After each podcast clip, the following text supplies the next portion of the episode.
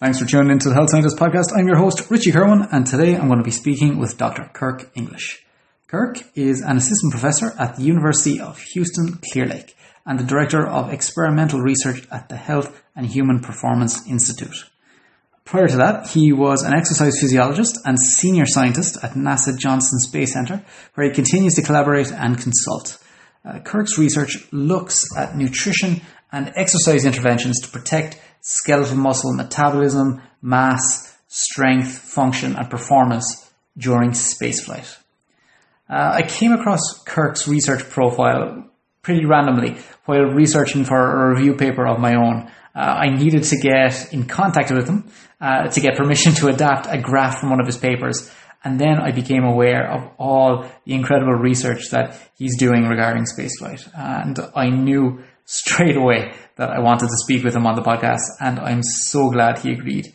Not only is he one of the friendliest and most down to earth researchers I've ever had the pleasure of speaking with, but this was just such a cool topic to speak and to learn about. And I really hope you enjoy this episode and even learn something from it because I know I learned a load from Kirk. And if you do, I'd love it if you left a rating or a review on iTunes or whatever podcast app you use. And if you're listening on YouTube, consider hitting the like button and subscribing for more great podcasts. And if you can, please share and spread news of the podcast on Facebook or Instagram, Twitter, or even LinkedIn. Not only do I massively appreciate it, but it helps promote the podcast to more people, which really encourages other guests to come and speak. And that means I can get even more great content out to you. And on a final note, if you know someone who you think might be interested in this podcast, maybe even just a Star Trek fan, please let them know about it and maybe it can be of some use to them. So, on to this conversation with Kirk. Let's talk science. Kirk, how are you doing? I'm doing very well. Glad to be here with you. Absolutely delighted to have you here today. Um, I'm really, really excited uh, about this chat because I think it's a a topic that is it's not something that's spoken about very very often in let's say fitness and nutrition circles but um, i still think it's something quite interesting and a lot of people are going to, to like it. Um, just for anybody who might not be familiar with you or your work could you give us um, a little bit of an introduction just who you are and tell us a little bit about what you do and how you got into um, exercise and nutrition research? Sure. So probably like a lot of exercise physiologists, my, my original introduction to the field was, was from sport, playing myself, uh, played basketball was my primary sport and I, I loved it. Um, and as I got into, into college and university, I was uncertain as to what I wanted to major in. Um, took some undergraduate science classes, became very fascinated with science. And along the way, I became aware that there was such a thing as is exercise science or sports science. And I realized, wow, this is perfect. I can combine my two, um, my two passions, which science and sport, um, together. So I did an undergraduate in, in exercise physiology and then a master's and ultimately ended up getting a PhD in my PhD specifically is in nutrition and metabolism.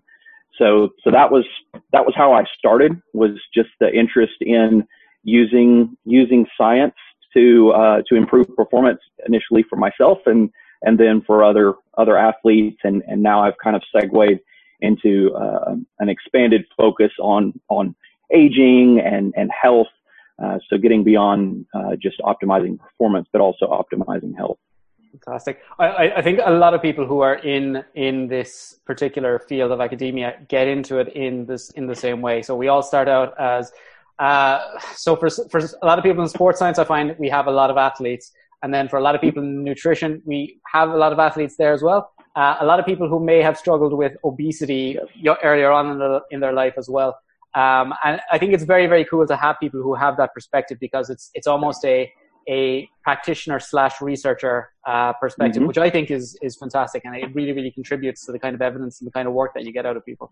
Um, I agree so that's you, you i think you've given us a modest version of what you how you got into what you do. Could you tell us a little bit about your career path? Um, sure. uh, please. Sure. So right about the time I, I, was born and raised here in houston texas.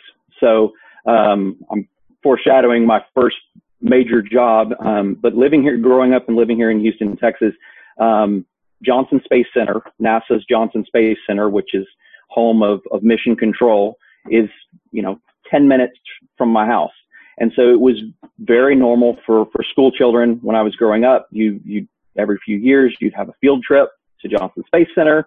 Um, the local news always had, you know, launches of the, in, in my growing up years, it was the space shuttle, you know, in the 80s and 90s and, and early 2000s.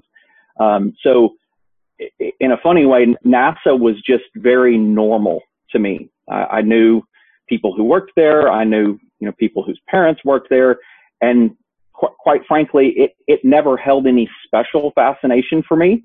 Um, it, was cool. I, I enjoyed visiting there, but, but I was never, um, one of these people who grew up, I always wanted to be an astronaut or I've always wanted to work at NASA. That, that just wasn't me. But um, as I as I mentioned earlier, um, enjoying loving sports and then falling in love with science. Um, I knew I wanted to and, and began to, to work in the exercise science field.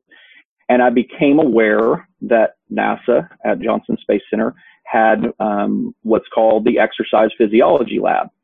And the, the primary role, I guess you'd say, of that lab is to um, conduct research um, and, and develop exercise, we call them exercise countermeasures, in order to protect astronauts' um, cardiovascular, musculoskeletal, neurologic um, capacity during spaceflight. Uh, maybe, maybe step back one little bit. Hopefully, everyone's you know aware that when you spend um, even brief periods, but certainly prolonged periods of time um, in zero gravity or microgravity of space, you you degrade and you you you lose in all those systems. You know, the, the heart shrinks, muscles atrophy, you lose neurologic um, uh, capabilities, and so that was recognized many many many decades ago with early space flight. So um, I think very uh, intuitively it was recognized that hey, exercise can be a very potent um, countermeasure to those to those losses. So NASA has this this lab, exercise physiology laboratory, and I became aware that it existed. I was in my uh, let's see, I guess I was in my mid 20s at the time, and um, all of a sudden that caught my attention as that would be a really really cool place to work. Um, in, in terms of being a unique application of exercise science. No, they're not athletes but it's certainly an what what we call an operational um, environment where you know your research and the application of that research becomes you know very real on a day-to-day basis in terms of the success of, of the operations. So became aware of that. Um, I had a buddy that ended up getting a job um, in the lab. Um, I met some of the people in the lab, and, and within a year or two, I was able to, to get a job there. So at the time when I started um, this was 2004. Um, I had a master's degree in exercise physiology, and so I kind of entered the lab at at what I'd call you know a, a low to moderate level. One thing that I really liked, um, and I'm using the past tense because I'm not in the lab professionally anymore. Um, but one thing I really liked about it is it was fairly horizontal, unlike academia. It's maybe you know very vertical where you have you know, professors and, and, and those with tenure, and then maybe you have junior faculty, and then you have graduate students. We were much more horizontal. Um, and so within a few years of being there, even though I only had a master's degree, um, I was able to, to kind of, I'll say co-lead, you know, some of the research and take a, a leading role in, in some of the testing of the astronauts. I, I should also mention there are two main things we do there. We do research to develop um, exercise countermeasures um, for use in spaceflight. But then we also did all the pre and post flight physiologic testing of the astronauts, meaning we did VO2 max tests, we did muscle strength tests, things of that nature. So these were standard tests that were performed on every astronaut. And if they were part of a research study, they may be doing additional tests like muscle biopsies or, um, you know, or an, a resting metabolic rate test or things that might be particular to a, a specific investigation. But there I went. 2004, I, I, I got in there and and just really really buried myself down in in learning all that was known and at the same time realizing quickly that there was very much that, that wasn't known. And so that was what, what our, um, as a lab, what our research focus was, was to, to expand that, expand that knowledge. Fantastic. I'm, I'm just really, really curious to ask this. Like, so you've given us a bit of an idea when you said it's, it's a very, very kind of a, a horizontal, um, structure to, to, to working there. But, uh, what's it like to work for NASA in general? So that's, that's a great question one one thing I, I don't often think about it, and I think that's a good thing. The way here in the states, the way NASA works, they um, their their workforce is divided into effectively into two groups. So there are what we we call civil servants. These are formal federal employees. Their paycheck comes from the U.S. government, and they work for NASA. That comprises, I think, roughly 10% of the NASA workforce. The remaining 90% are what we call contractors. So these are, and, and I was a contractor. So these are people um, who work for a company that has bid to NASA, bid on a contract to say, you know, we will provide like the, the, the contractor that I worked for. Um, I believe I was there over the course of two 10 year contracts. And these are contracts that are valued at, at hundreds of millions of dollars, um, if, if not a billion. I can't remember the, the size of the contracts, but they're enormous. Con- some of them are small, but this one particular one was enormous to provide effectively the life science research. So it was our lab and much, much beyond that. Um, and then that that company is responsible for hiring the necessary workforce to to to accomplish that contracted work. So on, on very much on the positive side, although I was I was not working for the federal government, I was working under the federal government, if you will. But nonetheless, on site, on, when you are on Johnson Space Center property, which is where our lab is, those those uh, delineations fairly well disappear, and, and I think that's a positive thing in, in terms of there wasn't there wasn't a, a, a hierarchical structure. I mean, it, it, formally was there where, where NASA, the NASA personnel are really your, your bosses. Um, but they don't treat it that way because you're, in, in general, the, the NASA folks, some of them are, um, um, scientists and well, many of them are scientists, but, um, they're more managerial at this point. A lot of them are, um, and that's why they're NASA.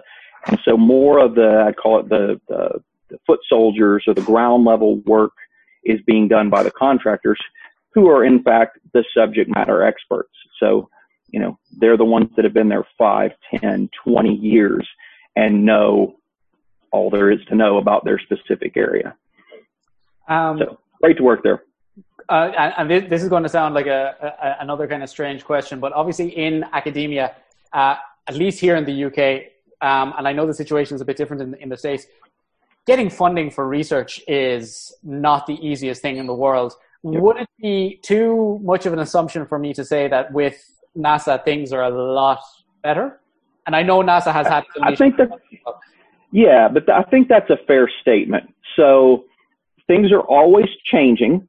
Um, when I arrived, and, and, and I'll also say with, with, a little bit of humor, I feel like at any given point in time over my now I guess it's close to a 20 year career, everyone's always talking about how good it used to be. you know, whether that was a year ago or five years ago, it, it, always used to be better and now it's really hard. And then, you know, a few years later it's worse, you know, but yet we go on. Um, so w- when I arrived, um, the, the, the way much of our funding came from, um, came from within NASA. So, for instance, I, I alluded to the, the medical testing that we did of the astronauts. So the VO2 max tests and the, the muscle strength tests and the DEXA scans and things like this. NASA just had a budget to do those tests. We were the lab that did them.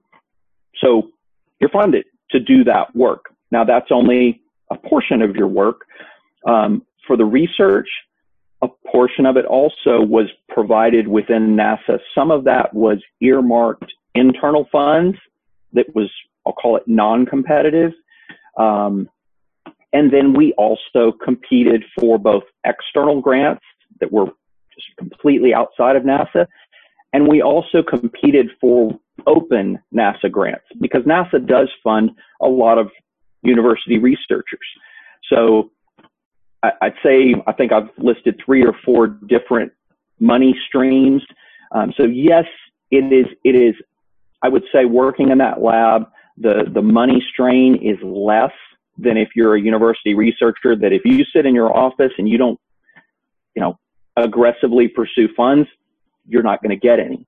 Um, at NASA, you need to pursue funding, but it's I'd say it's representing a smaller portion of the total money that you need. So in effect, there's perhaps somewhat less pressure. The other thing that's interesting is as so we're we as scientists at NASA, we are very, very far downstream. If you think of the fact that NASA's, you know, high level stated objective is to, you know, to explore. You know, it's to go to the moon, it's to go to Mars, it's to build the International Space Station. And we are a teensy tiny little support piece in that big mission. So as big shifts occur at the highest level, um, example being um, in 2011, we retired the, the space shuttle, which had flown for 30 years. So President Obama in, I believe it was 2009 or 10, no, actually it may have been President Bush. I can't remember. Several years before that, 2007 or 8, um, it was declared, you know, the space shuttle program will end in the next several years, and it did in 2011. Um, and then President Obama began funding, um, for the first time, commercial space endeavors. So as all that's happening at the very highest level, that's changing priorities down at the, at the very local level for, for me as a scientist, and it changes the funding stream. So one one group may be kind of drying up. They talking about within NASA, and they no longer have money to give us to do this project that would that would help their little world within NASA. But you know now this other huge program has grown up, and they're flush with money, and you go talk to them, and oh yeah, we need you to do X, Y, and Z projects to help us in our big, you know, new objectives. So that's that's kind of how funding goes there. It's a bit different than than the university, but you know, at the same time, you're you're identifying what the call it the hot topics are. The, in this case, the hot programs are, and and you find a way to, uh, uh, to position yourself to help them. I might have to uh, look into uh, a, a, career with, with NASA once I, I get this PhD. Absolutely, you it could. Sounds, it sounds a lot easier than it is in the UK at the moment. Um, so I, I want to kind of move on to, to like the, the real guts of, of, what, what we're here to speak about today. And you've already touched on it um, uh, kind of at the start when you were introducing uh, your, your research. And I suppose the best way to, to get into it is why does NASA even need exercise physiologists and nutritionists? What are the issues or what are the problems presented by travel in space that require you know your job and require your research. Yeah. So um, from the earliest missions in in the 60s, so this was um, Gemini and then Apollo, um, short missions of days, um, some of them pushing into two weeks. Um, guys, with the astronauts would come back, and and there were observable deficits in muscle mass or muscle strength. Certainly, and, and I'm not a specialist at all in, in neurologic changes, but I've been tangentially involved, and those are actually quite challenging. Um, you can imagine, you know, just briefly to say, you, you can imagine what happens, for instance, to your to your neurovestibular system, you know, your otolith organs when they're not loaded. You know, we take for granted that as I sit here still, that they are they are loaded constantly by gravity. And when I turn my head, you know that that fluid shifts, and I know that you know I've, I've turned my head. Um, when you're in, in space for for days, weeks, months, um, that fluid floats and the, the brain being as plastic as it is um, re- reprograms itself and all of a sudden it's not sensitive to those fluid changes and so I've I've had crew members astronauts tell me on returning you know they're they're feeling great and they're maybe walking down the hall and going to turn left into their bedroom and then they they bump into the wall. They they turned you know uh, a foot too early a step too early because their equilibrium's off you know their perception is off the all these kinds of things. Um, so skeletal muscle changes um, there are metabolic changes in terms of um, glucose tolerance, insulin sensitivity. Um, I mean, the the truth is, if you can if you can identify a system or a, a facet of physiology, it's probably impacted, um, if not largely, in, in, in, a small way, by spaceflight. I mean, it, it's such a profound um, alteration, and again, it our only reference, well, our being the, all of us that, that, haven't been to space, um, our only reference is living in this 1G environment. Um, I, I, often tell my students um, that you know gra- gravity is it, it is the basis of, of physics as we know it, and, and I'll tell them physics always programs or pushes or affects physiology, and so almost everything that we take for granted about physiology is downstream or secondary to the physics, the biomechanics of living in a 1G environment. And as soon as you leave that for any, any period of time, everything changes physiologically. Um, and we, and we see it in, in, you know, things like, you know, in small ways, we see it when you, you put a cast on your leg.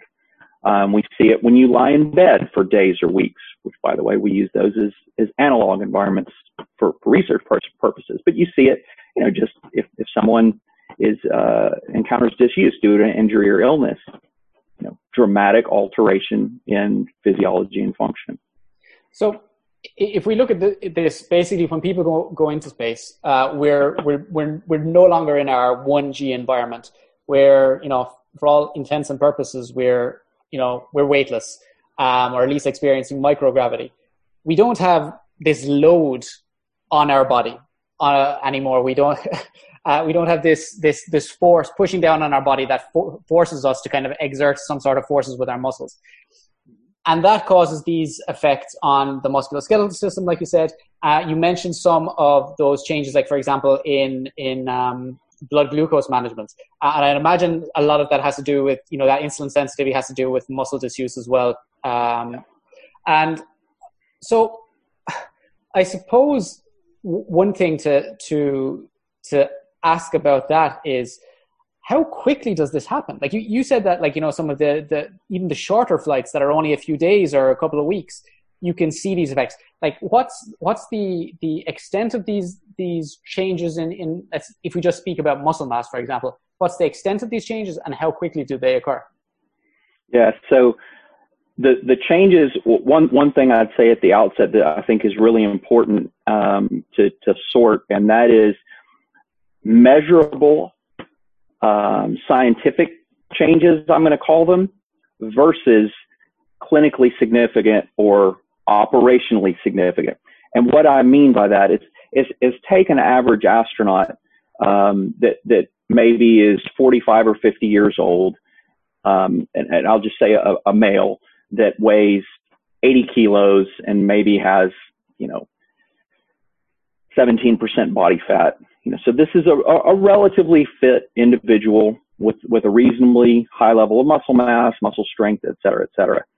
Um, this guy, he he may lose, you know, a kilo of muscle in a in a in a you know a two week flight, or he might lose 500 grams, you know, something like that.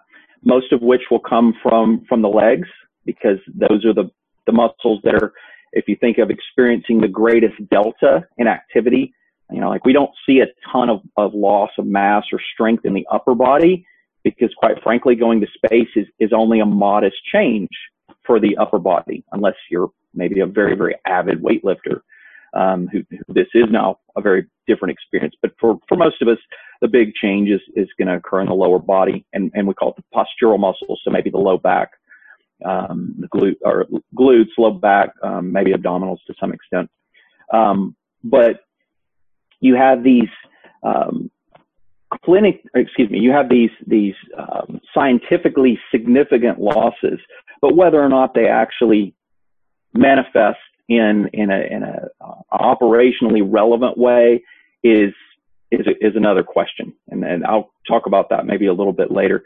But yes, whether we're doing um, spaceflight studies, or I mentioned bed rest, which can happen, you know, in a, in a patient laying in bed, but we also use that as a research environment where we put people in bed and we study them. We sometimes for days, sometimes for many, many weeks. And we, and we look, you know, cause we can exert a much higher level of control. We've got to see them with our eyes and put our hands on them um, on a daily basis compared to a, an astronaut that's in space flight. But yes, we can see significant, so say statistically significant changes um, compared to um, a control in, in, very short periods of time.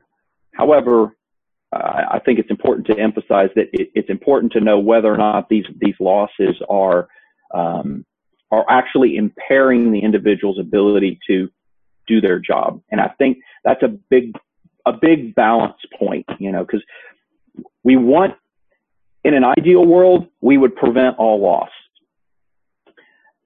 But that may not be possible.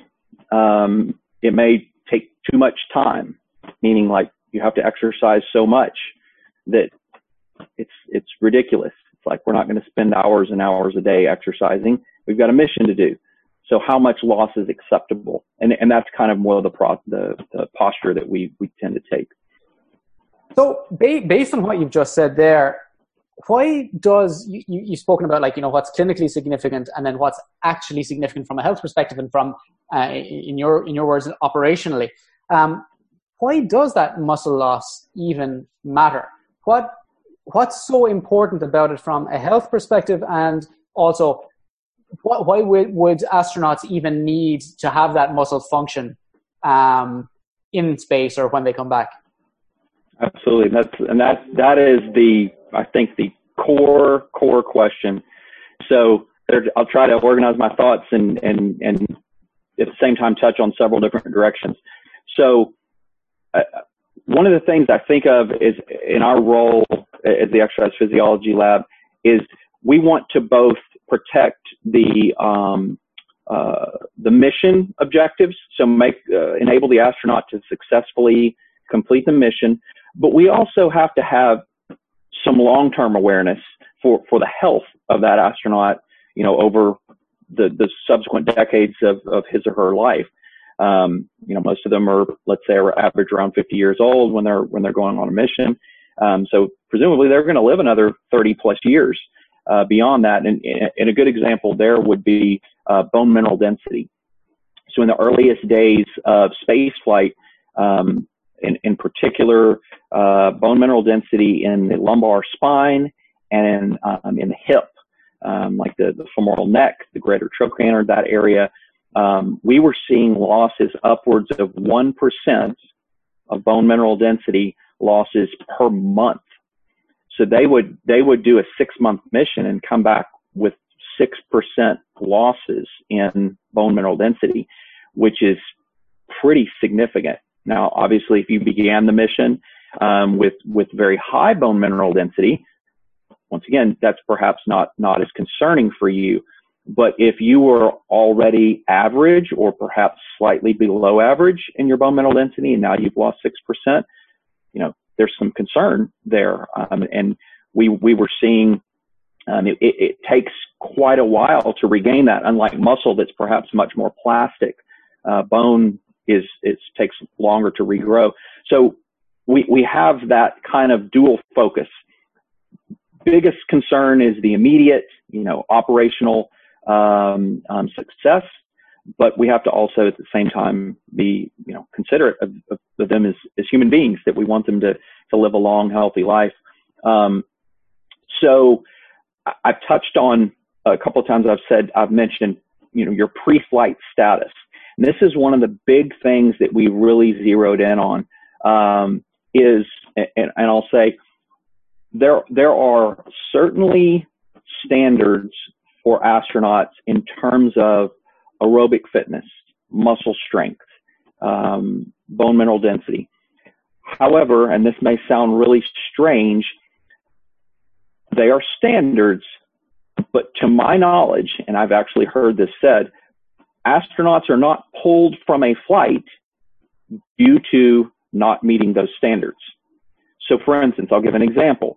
Our our st- our standard um, in terms of VO2 max aerobic capacity was that you needed to have a VO2 max of at least 32.9 milliliters per kilo per minute.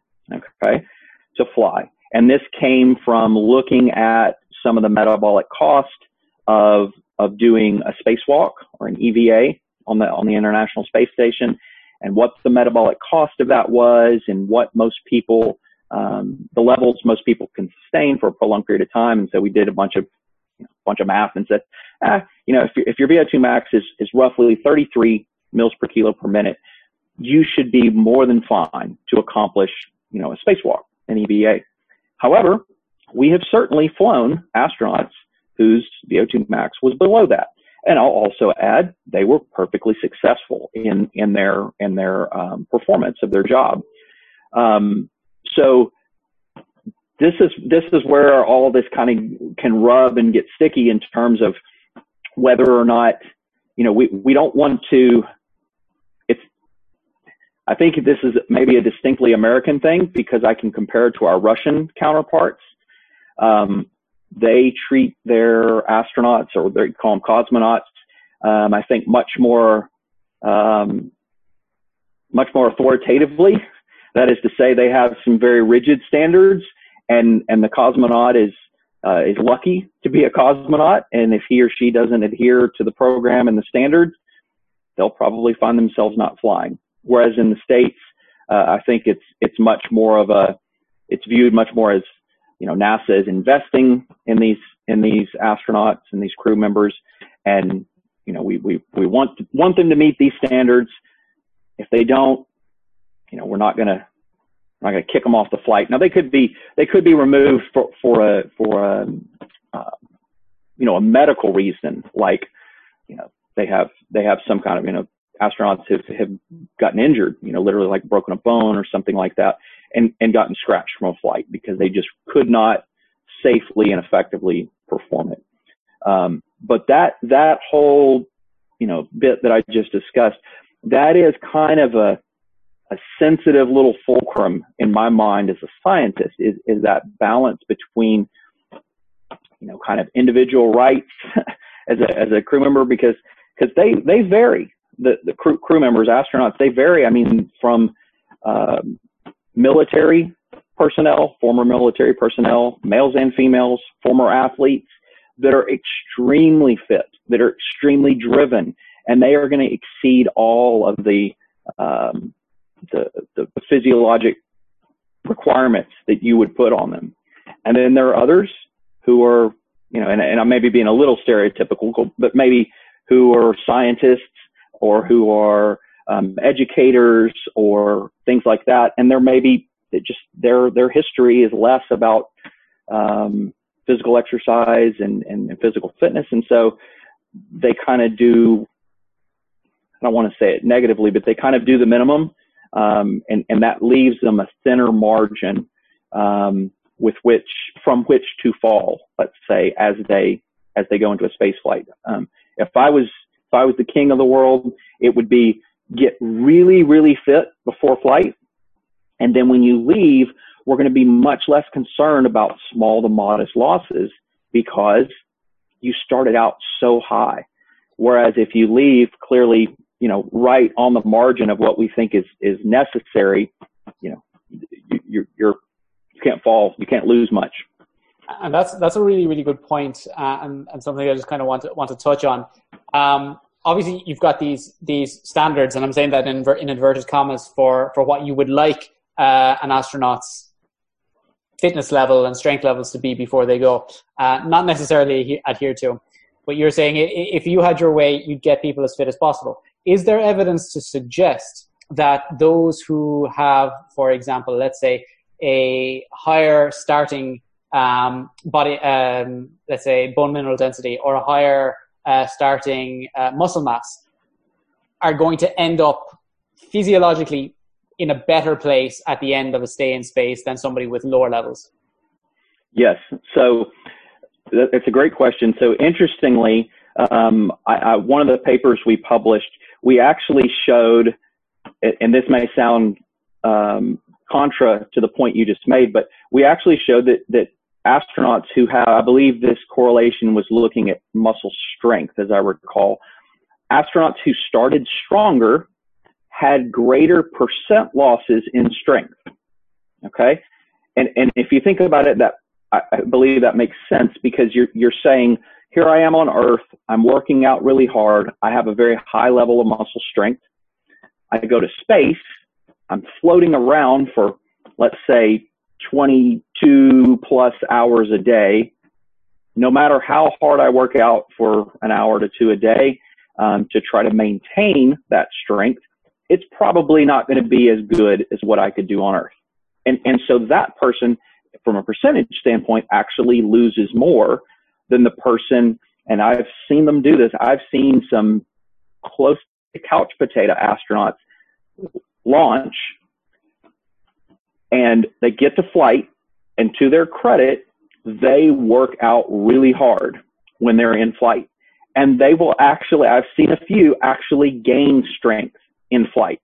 But they did that because they started so low. It was like what we would expect to see a sedentary person that begins working out and they have these remarkable percent increases in, you know, strength or muscle mass or aerobic fitness. Um, but I think what's really important to, to zoom out from that is absolute values. So that crew member who started very, very strong and maybe they still sustained a, a 20% loss in strength, which would be very high, but, but we've seen it. They, they will still land, come back to earth at a higher, much higher level than that couch potato crew member who maybe had a 3% gain in strength during their, their, their mission. And so that's why I, I think it's, and, it's just not, not just me. I think there's an increased emphasis on pre-flight strength because you're probably going to go down after your, after your launch once you, once you get in space. Um, if you go up, that's, that means you started really, really low. You're probably going to go down. So it just stands to reason. The higher up you can be within reason, you don't need to be an elite athlete, but if you can be, you know, well above average, then you're able to accept um, modest losses from from that level. Um, so, so, I, and I think that's that's really really important because you know it's very very easy to talk in relative terms. There, like you know, somebody who's very very strong is relatively going to lose more strength, and somebody who's you know not strong at all can potentially gain. But I think the when you put it into absolute terms, it does make a lot more sense for for people to to prehab uh, before they go into spaceflight. Mm-hmm. Um, I, I really want to move on to some of like the countermeasures that you use, but just before I do that, um, it, it's something to do with the actual importance of strength in space.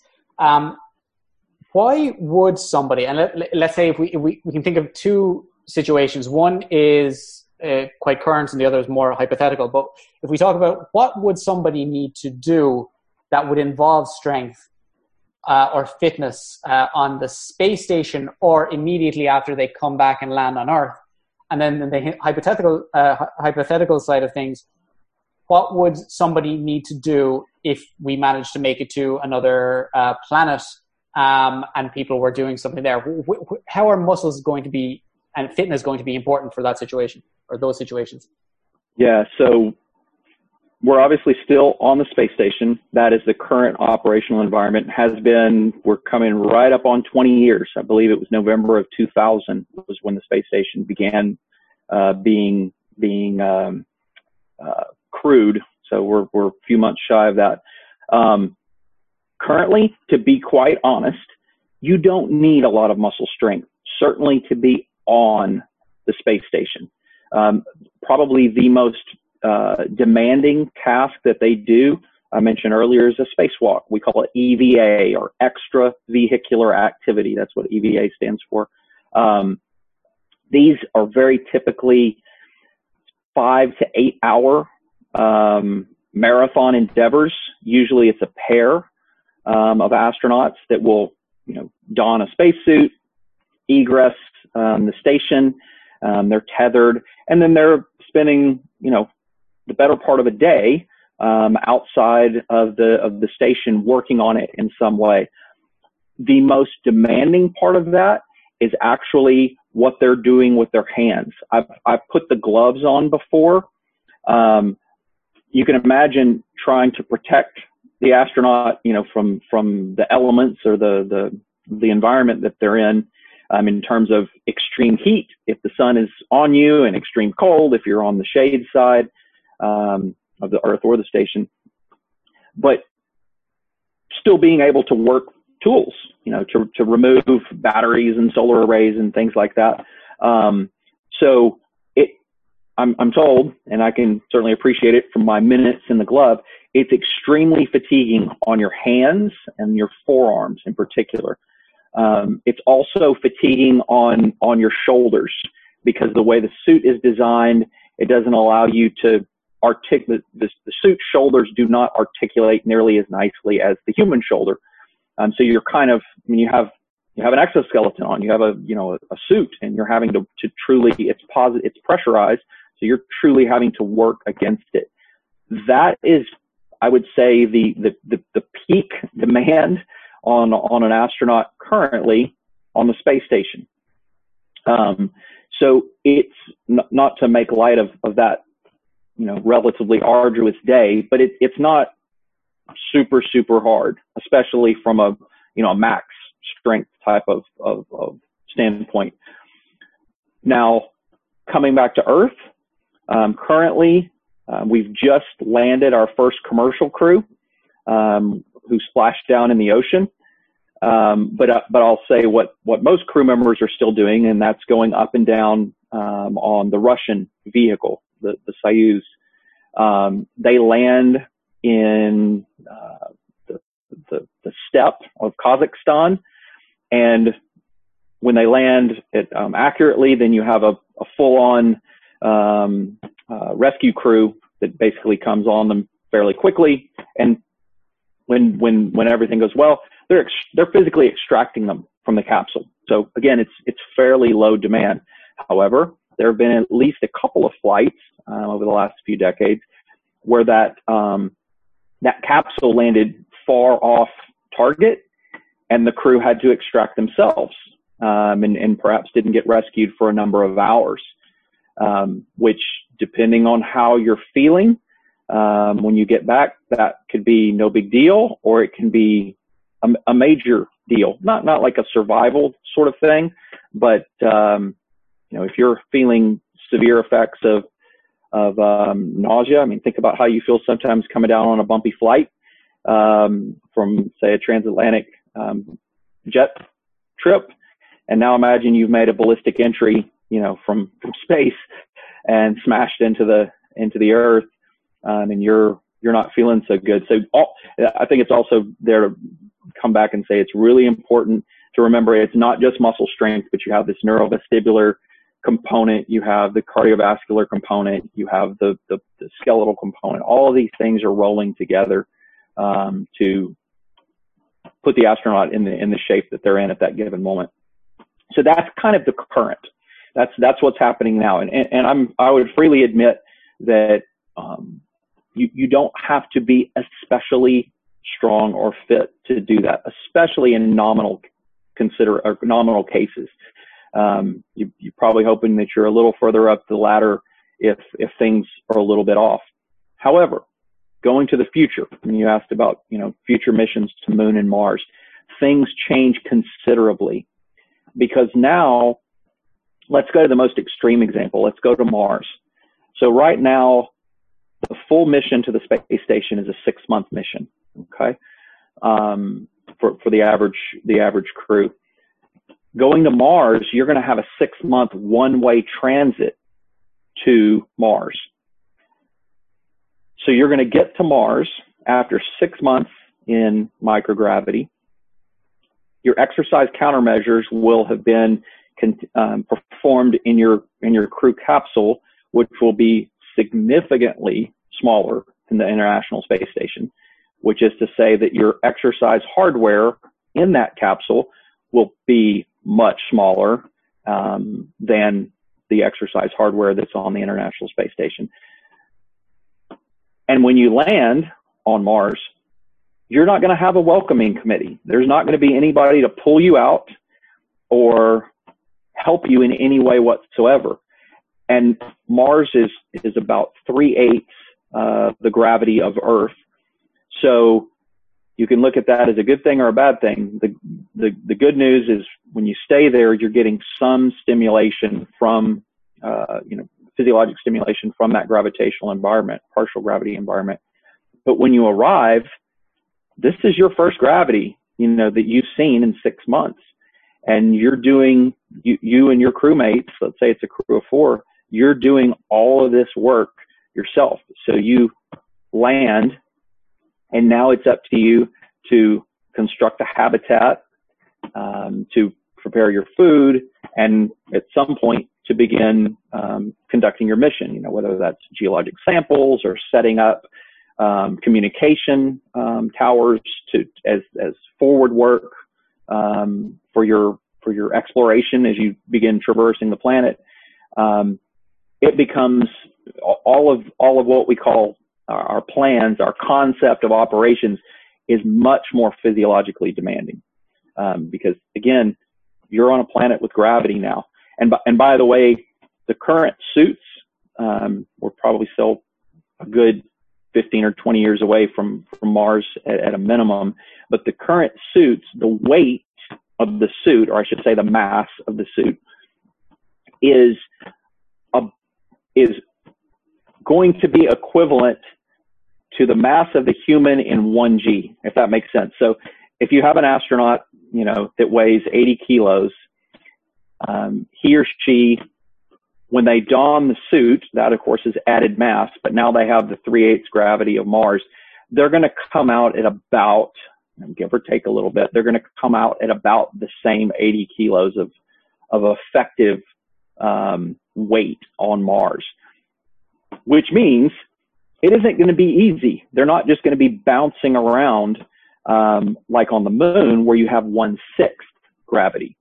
Um, Mars will be will be um, much more challenging um, in in that regard.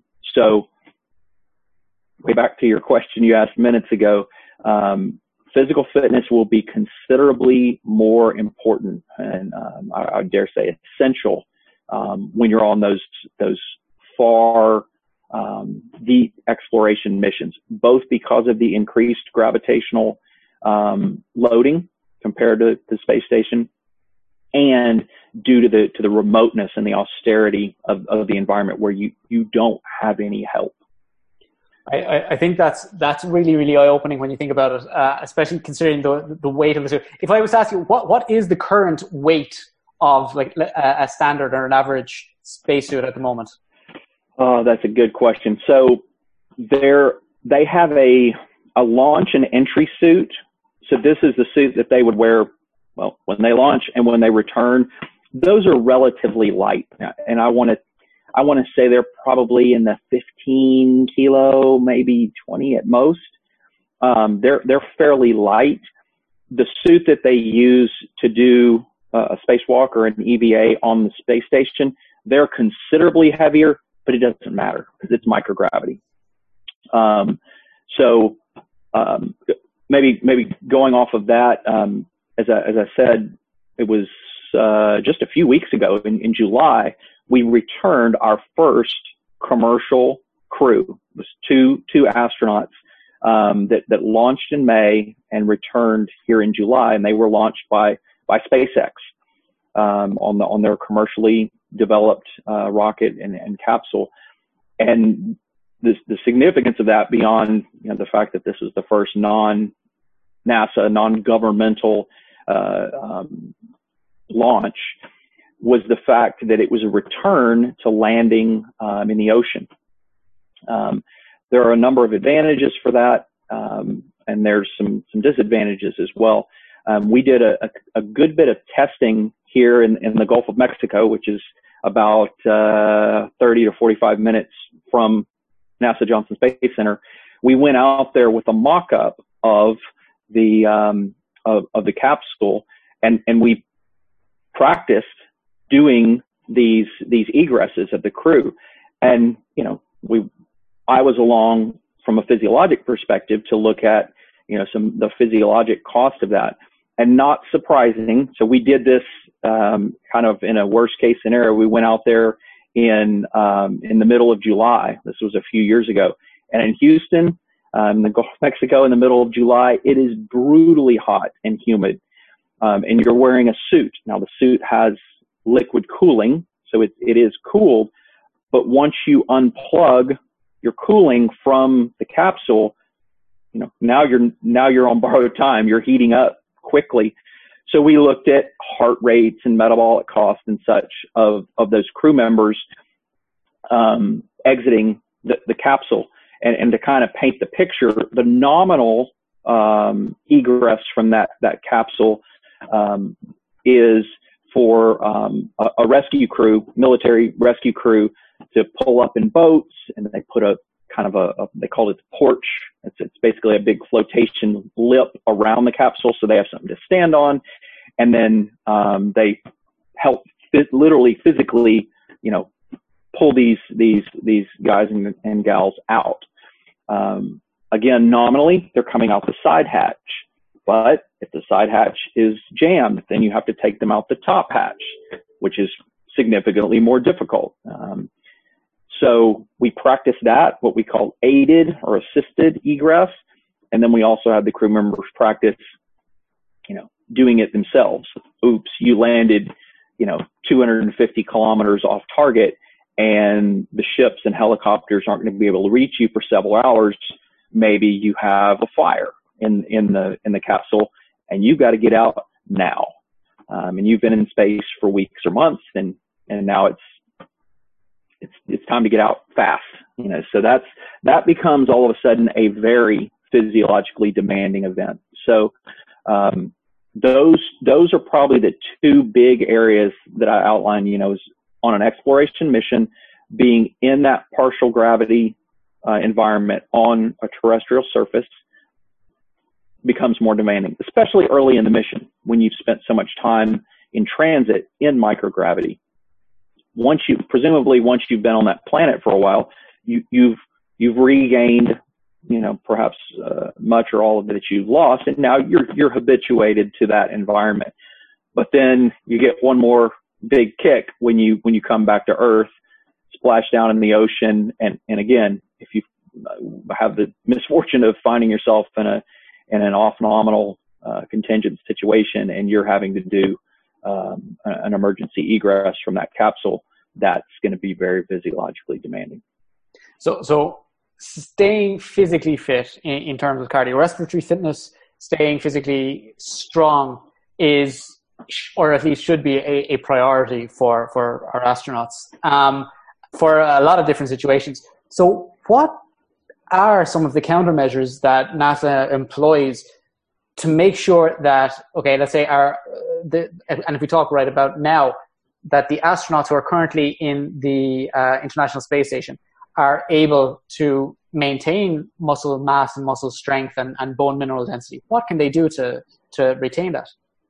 Sure. So right now we have a, a pretty nice suite of exercise hardware. Um, we have a cycle ergometer, we have a treadmill, and we have a resistance exercise device.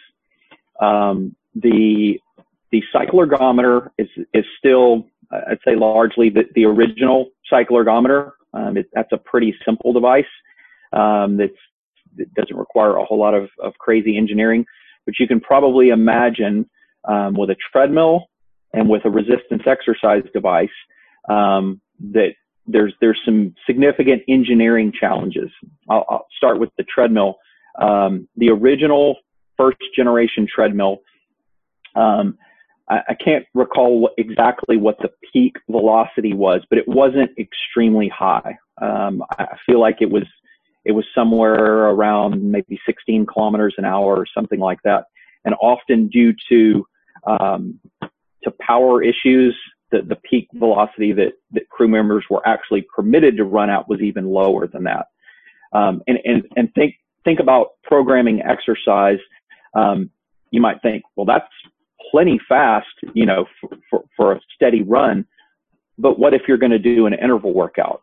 You know, if you're going to do an interval workout and you have someone with a decent level of aerobic fitness, you know, you, you don't want your treadmill speed to be capped at 12 or 14 kilometers an hour. You're, you're going to want to be able to get up to 16, 18, 20 kilometers an hour to, to be able to do, you know, some, some good tough intervals for, for a fit individual. Um, so the, the current second generation treadmill has that. I, I, believe peak velocity on it is, is close to or, or at 20 kilometers an hour.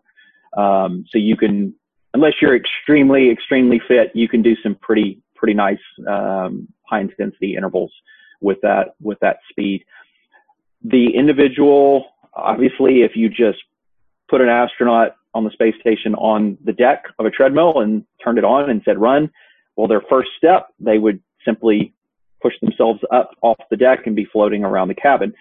So they wear they wear a harness and then they clip onto the deck surface of the treadmill um, using uh, using bungee cords.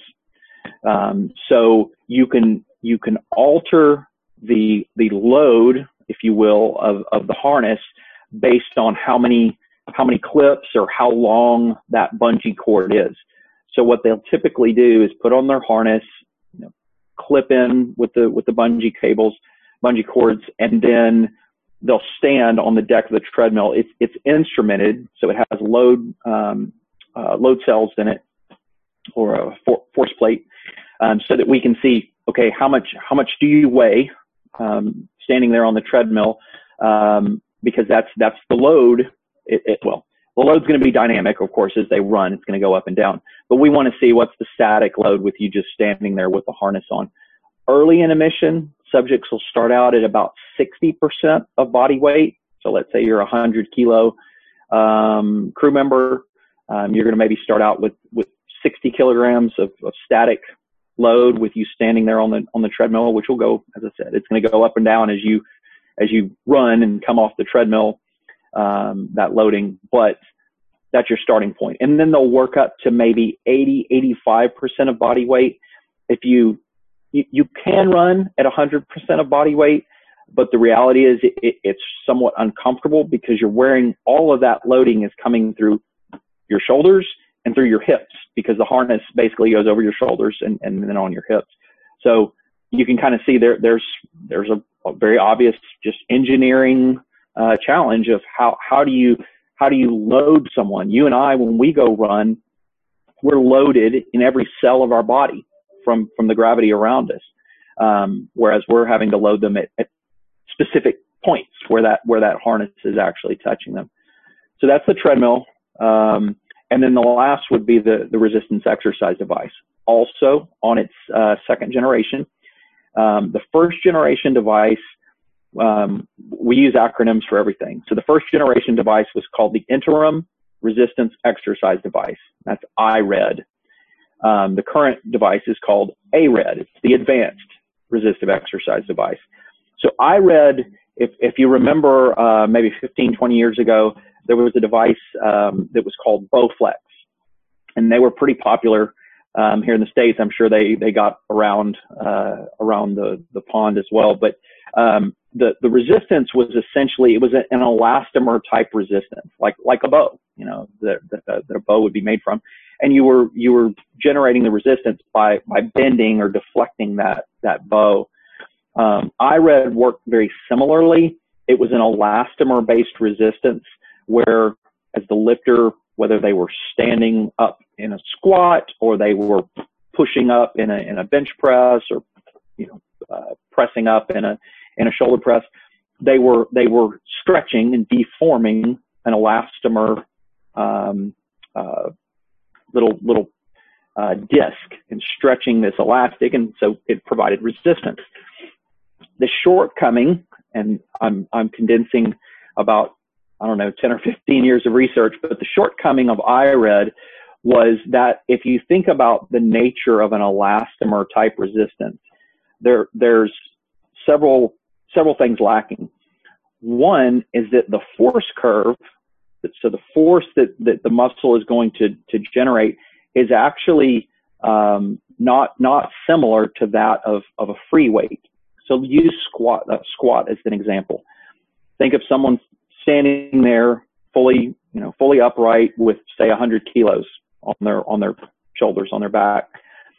As they descend in the squat, it's you know and they're doing an eccentric contraction. Um, the, the actual force at the feet is actually going down a bit because you're you're descending with that load.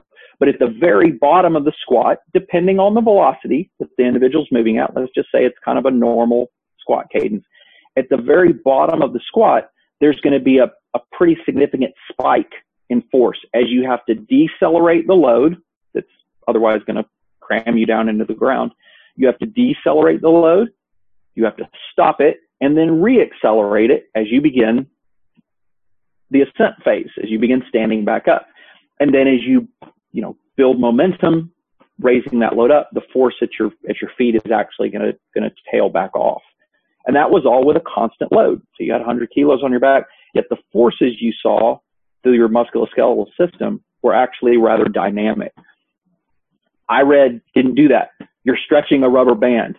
So basically, when it's um, when it's uh, slack, resistance is pretty low, and then the further you pull it out, the resistance just gets higher and higher and higher. Okay, and what we learned is that is not as effective for maintaining muscle mass and muscle strength as is a free weight. Um, so we went to work with, I say we, um, we explained this to a bunch of, of engineers um, at NASA who, you know, smiled and nodded their head and, and um, went to work building a device that would better mimic a free weight. Okay. We, we very much in the aerospace physiology world, um, and, and, I think it's the same in, in, in sport as well. We think of free weights as the gold standard because that's what we do in, in 1G is we have to move, we have to move a mass. Um, and, and, and the, the mass is constant, but the acceleration is dependent on the, the lifter or the person moving it. Um, that's the, the, the, the X factor. So ARED was built with vacuum, has two large vacuum canisters. And if you look up ARED on, on YouTube, you can see it, see it in action. But it's two large vacuum cylinders and there's a piston in each of the vacuum cylinders. And so when the lifter is, regardless of what what lift they're doing, they're they're essentially trying to push and pull that piston through a vacuum. That affords a constant resistance. Say, well, how do you change the resistance? Because the resistance in the vacuum is constant. It is. So through some cool engineering, you're you're using what effectively is is a different length of lever arm. So I can I can chain roll a dial on ARED and I can give that lifter a longer lever arm, so some mechanical advantage, and then that means the load that they see is effectively less. Or I can shorten the lever arm and and you know move the fulcrum, and now all of a sudden the, the resistance they're experiencing from those same vacuum cylinders is greater. Okay, so ARED all of a sudden has much better um, uh, similarities uh, um, to a free weight. And the other thing that they built into ARED were inertial flywheels. So I mentioned, you know, I kind of described as you're doing a squat, you get these these um, these force spikes. So it's not unless you move really, really, really slow in a squat, you don't just see 100 kilos of force at, at your feet. If you're doing it in a normal cadence, you're going to see, you know, some higher forces and some lower forces um, throughout the range of motion. So the engineers put these high mass flywheels in line with the vacuum cylinders such that when the lifter lifts slowly, the flywheel spin very slowly. And when you get to the bottom of the squat, for instance, you, you, you only have to slow down a very slowly moving flywheel and spin it back in the opposite direction. If in contrast, you're doing very rapid movement squats and you're dropping quickly and then trying to ascend really quickly, those flywheels are going to spin up really fast. And at the bottom of the squat, you have to decelerate those spinning flywheels, stop them, and then reaccelerate them in the opposite direction.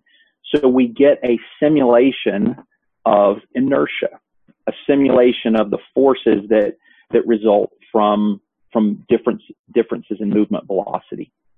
So, so all those things really made ARED um, a better device. So essentially, with ARED, you're able to simulate explosive or more explosive movement patterns. Yes, yes.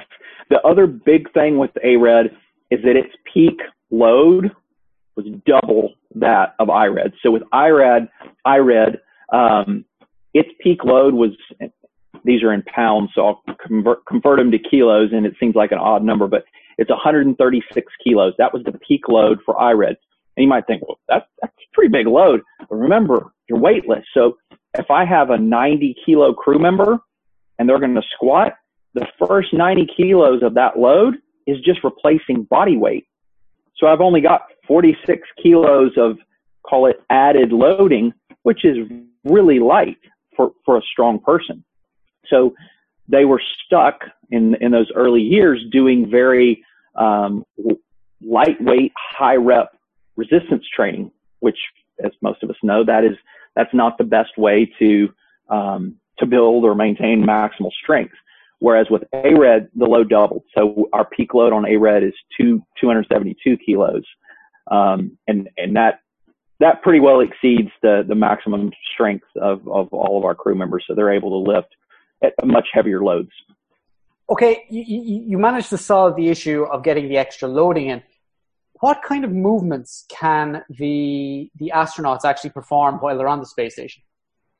So quite quite a few, and I, I think that question maybe is is more towards the resistance exercise side. Obviously, aerobically they can they can cycle and they can run or walk, um, and that that's pretty much it. Those those two movements. Um, the Russians, I believe, actually have a rowing ergometer, uh, I believe, but uh, um, from the, resistance exercise standpoint on ARED, I feel like the number is something like 20 exercises. There's there's quite a quite a number of exercises they can do. Um, again, I, since since we're only audio here, um, I can I can describe it, but you'd be well served, you know, to go to the go to the internet and just search ARED, and you'll be able to see um, some some good YouTube videos um, where where actual crew members on station will demonstrate some of the different exercises. But the, the three core exercises that are done in some way, shape, or form at every workout are squat, heel raise, and deadlift. And you can probably see the, the features of those exercises are they're multi-joint, um, they're whole body, but with an emphasis on the, the low body slash back. Um, because those, as I said earlier, those are the, the primary mus- muscles that are um, affected in a negative way by spaceflight. So crew members will do um, the, the typical crew member lifts six days a week. Um, they will they will do um, an aerobic exercise bout and a resistance exercise bout six days a week. Some crew members will most crew members let's say will take that seventh day off. Um, the the really um, aficionados will work out every single day. Uh, maybe they'll do something casual and, and watch a movie, or maybe they actually turn it up a notch and do whatever the heck they want and go really hard. But um, they'll use, um, and, and I, am saying they, I should give credit, um, a group of, of um, strength coaches. We call them ACERs, A S C R. They're astronaut strength and strength conditioning and rehabilitation specialists, ASCR. Call them ACERs. Um, these guys and gals are strength coaches, athletic trainers. Um, I think in the past we've maybe had a physical therapist um, that was in that role, but but there are folks who who on a day to day basis actually program their exercise. Um, they will use a, a variations of those three basic lifts. So with the squat, it could be um, a basic back squat, it could be a front squat, it could be a split squat. Um, for the deadlift, it could be a standard deadlift, a sumo deadlift, um, a Romanian deadlift. Heel raise is probably not a lot of variations to that. Maybe you can change the angle of your toes or the width of your stance. But um, those three exercises form the core of the program, and then they, they build off of that. Um, astronauts do uh, perform some upper body um, exercises as well, although those are you know much much less important. I would say is, as they're they're they're as much for just maintaining slash giving some variety um, in the program. Um, but that's that's kind of the, the core of the program. I, I mentioned doing six days a week. So we actually um, just recently, um, well, not actually not recently, it's coming out next week. We have a paper coming out that's looking. Uh, we'll be reporting on a novel um, exercise program um, that that we studied on the space station. Um, so that's going to publish in NPJ Microgravity um, which is an open access journal. So feel free to, to check that out. And it's, it's a kind of the latest um, of a comparison between what I just described, which is call it the standard um, ISS exercise protocol versus um, a, a, novel interventional um, exercise program that we just evaluated over the last, well, over the last seven years. it was a long study you don't get a you don't get a lot of throughput in terms of research subjects on the station. I can only imagine. Yeah, um, that was going to be one of my questions, but I, I, I, can imagine that like getting some real life examples and real life data is is not the easiest thing in the world. So it's it's really impressive. I, I think it's it's very very impressive as well. Just how much thought is is going into the the health and well being and the exercise uh, that you know your athletes need to to your athletes your astronauts need to perform, but they, they do need to train like athletes because they're training six days a week, you know, um, which is absolutely amazing. Um, like Kirk, I, I, I could keep this conversation going all day. Like I've, I've mentioned to you, uh, because it is just fascinating to see how you're so involved in such a, a niche and novel area of exercise science. Um, but to be able to see your results being used, you know, in, in real time is, is, it must be absolutely amazing. Um, just for anybody who, who might want to kind of follow up on your work or, or follow more of what you do, what's the best way to do that or to even get in contact with you? So probably the easiest way to get in contact with me is just, just via email. Like I said, I'm at the University of Houston, Clear Lake. So if you search me, Kirk L. English, you search my name or include NASA or UHCL for the university, you're going to find me. My email address is really easy. It's my last name, English at uhcl.edu. Um, I am on Twitter and, and, Instagram, but honestly, I really use those more to follow others. I don't post a lot of, of content myself, but yeah, I'm always happy to, to converse with people or, or send them papers or, or, answer any questions. I'd love, love, love to do that. Uh, Kirk, I just want to say thank you so much for this absolutely fascinating conversation. Uh, quite possibly one of the most interesting uh, podcasts that uh, I, have had the pleasure of doing. Um, I want to wish you the best of success with your research career uh, um, from here, and I'll be very, very much looking forward to your paper that's coming out next week. Um, so I want to say thank you and uh, absolutely, thank you. Thank you so much for tuning into this episode of the Health Scientist Podcast. I really hope you've enjoyed and maybe even learned something from what we've spoken about today.